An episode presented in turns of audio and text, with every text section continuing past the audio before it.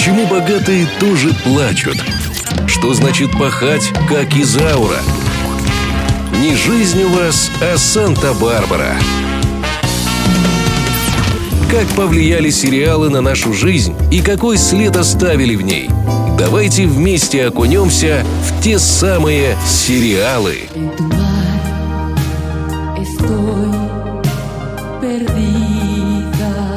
Сериал «Никто, кроме тебя» запомнился многим зрителям, ведь он вышел на экраны в то время, когда люди еще не были избалованы мыльными операми.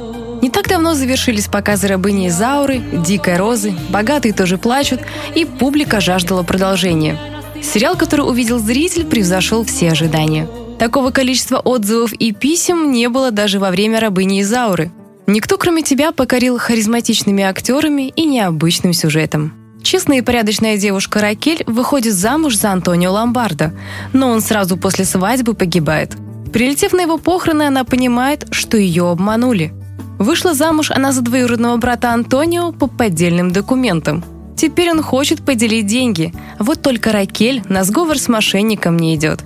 Ну а далее мы узнаем, что знойный, красивый брюнет Антонио Ломбардо, сводивший с ума зрительниц, жив – Несмотря на запутанный сюжет, сериал состоял всего-навсего из 60 серий. Изначально мексиканский зритель был очень разочарован этим фактом, но создатели были неумолимы и отказались растягивать сюжет.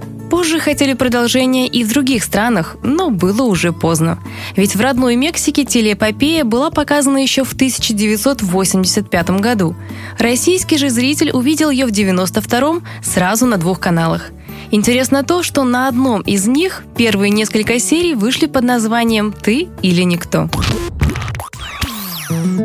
А ведь наш зритель мог так и не увидеть сериал, который стал одним из самых любимых. Все дело в том, что теленовелла «Никто, кроме тебя» была подарена студией телевиза каналу МТК в качестве гуманитарной помощи. Полгода она пролежала на полке, так как руководители канала боялись, что зрителям не понравится сюжет и редакцию закидают гневными письмами. Но увидев, с каким успехом на соседнем канале идут богатые тоже плачут, руководство МТК все же решилось воспользоваться подарком и не прогадало.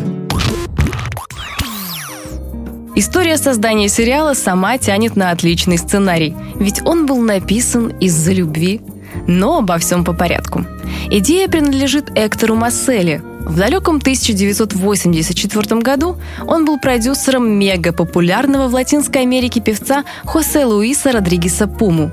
А еще у Масселя был роман с Лусией Мендес. Вот только жили они в разных странах – Постепенно расстояние стало охлаждать их отношения. Тогда-то идея сценария и пришла в голову Эктору, ведь влюбленный мужчина способен на многое.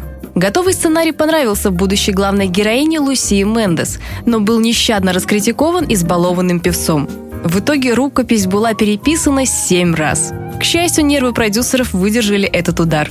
Начались съемки, но уже через неделю Пума покинул съемочную площадку и больше не вернулся.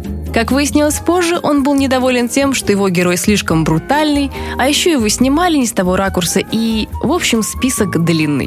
Устав от капризов звезды, его уволили и взяли Андреса Гарсия, который великолепно справился с ролью Антонио Ломбарда. Кстати, после выхода сериала актер начал пользоваться небывалой популярностью у женщин. Он был женат трижды, у артиста 16 детей.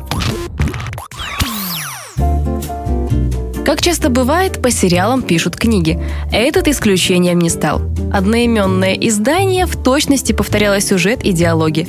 Книгу смели с полок, как горячие пирожки. Позже было написано еще три, но их уже покупать не стали. Ничего общего с любимым сериалом, кроме названия, они не имели. И, конечно же, куда без ремейков. Их было три.